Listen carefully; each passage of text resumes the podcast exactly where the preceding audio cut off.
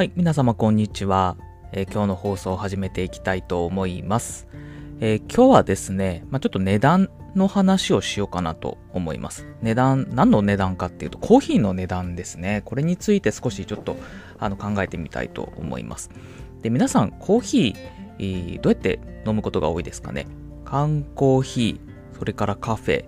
えーいろいろ場所ね、問わずあると思うんですけれども、まあ、いろんな価格でコーヒーって売ってるんじゃないかなと思うんですね。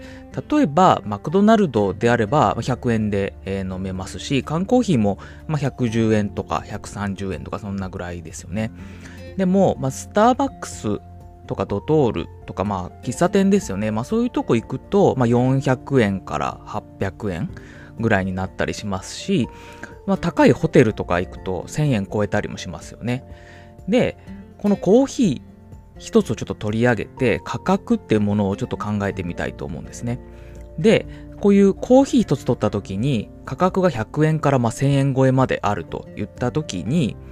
私たちは一体何にそのお金を払ってるのかっていうのをちょっと改めて考えた方がいいんじゃないかなと思ったんですね。というのもコーヒーの原価ってその100円のコーヒーと1000円のコーヒーで10倍差があるのかっていうことなんですよね。で、これ、まあ、もしかしたらあの差があるっていうものもあるかもしれないんですけど、もしかしたらないんじゃないかなと私は思っていまして、じゃあ、その100円と1000円で、えー何が違うのかっていうことなんですね。で、これを考えたときに、えー私やっぱ原価ではなくって、そのコーヒーを飲む場所、その場所とか雰囲気、そういうものをに対してその高い価値を払ってるんじゃないかなと思うんですね。例えば、えーまあ、高いホテルで支払うう1000円のコーヒーを考えた時にじゃあそのコーヒーどこで飲むんですかっていうのを考えるとそのホテルの中で飲みますよね。でそのホテルの雰囲気ってどういうものかっていうとまああの心地よい BGM が流れていて、まあ、高級な、まあ、家具が並ばれていてで、えーソファーなども敷かれていてっていうような、まあ、かなり落ち着いた雰囲気で、えー飲めるんじゃないかなと思います。でそのそこでいただくコーヒーっていうのもやっぱり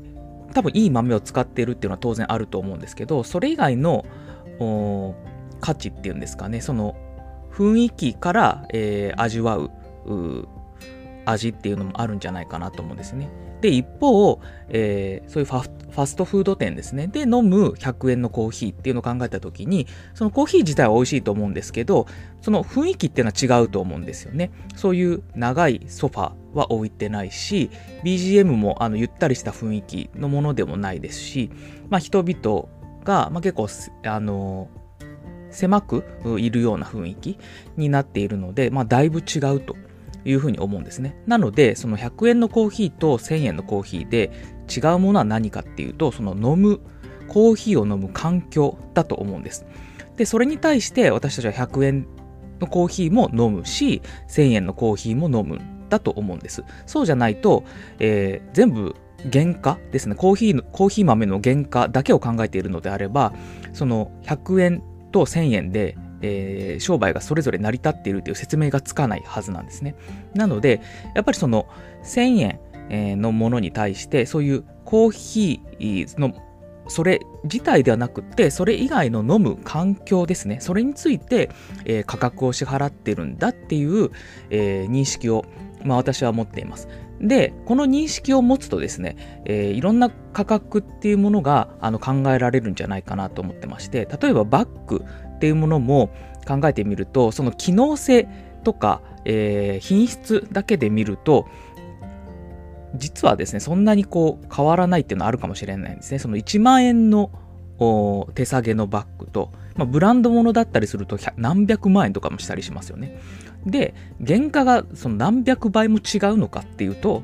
これも必ずしもそうじゃないと思うんですね。その何百万円のバッグっていうのは、そのブランド力だとか、それを身につけることへのステータスだとか、そういうものを獲得できるっていうものへの対価っていうのが支払われていると思います。なので、やっぱりそれもその身につけることによるメリットですね。そういうものに対してお金を払っているのであって、えーそのバッグの原価ですね、機能面とか品質面だけではないというふうに思います。はい。ということで、え今回はですね、そのコーヒー、それからまあカバンについても述べさせていただきましたけれども、それの価格の違いっていうものから、えー、何に対してお金を払っているのかっていうことについて考えてみました。で、この何に対してお金を払っているのかっていうのは、やっぱり自分がですね、お金を払う時の、あのすごい大事な考え方かなというふうに思いますので、えー、皆さん、改めてですね、自分が今何に払お金を払ってるのかっていうのを考えていただくと、まあ、もう少しこう節約ができたりだとか、より良いお金の使い方ができるんじゃないかなというふうに思いますので、今回このお話をさせていただきました。はい。では、えー、今回の放送はこれで以上とさせていただきたいと思います。どうもありがとうございました。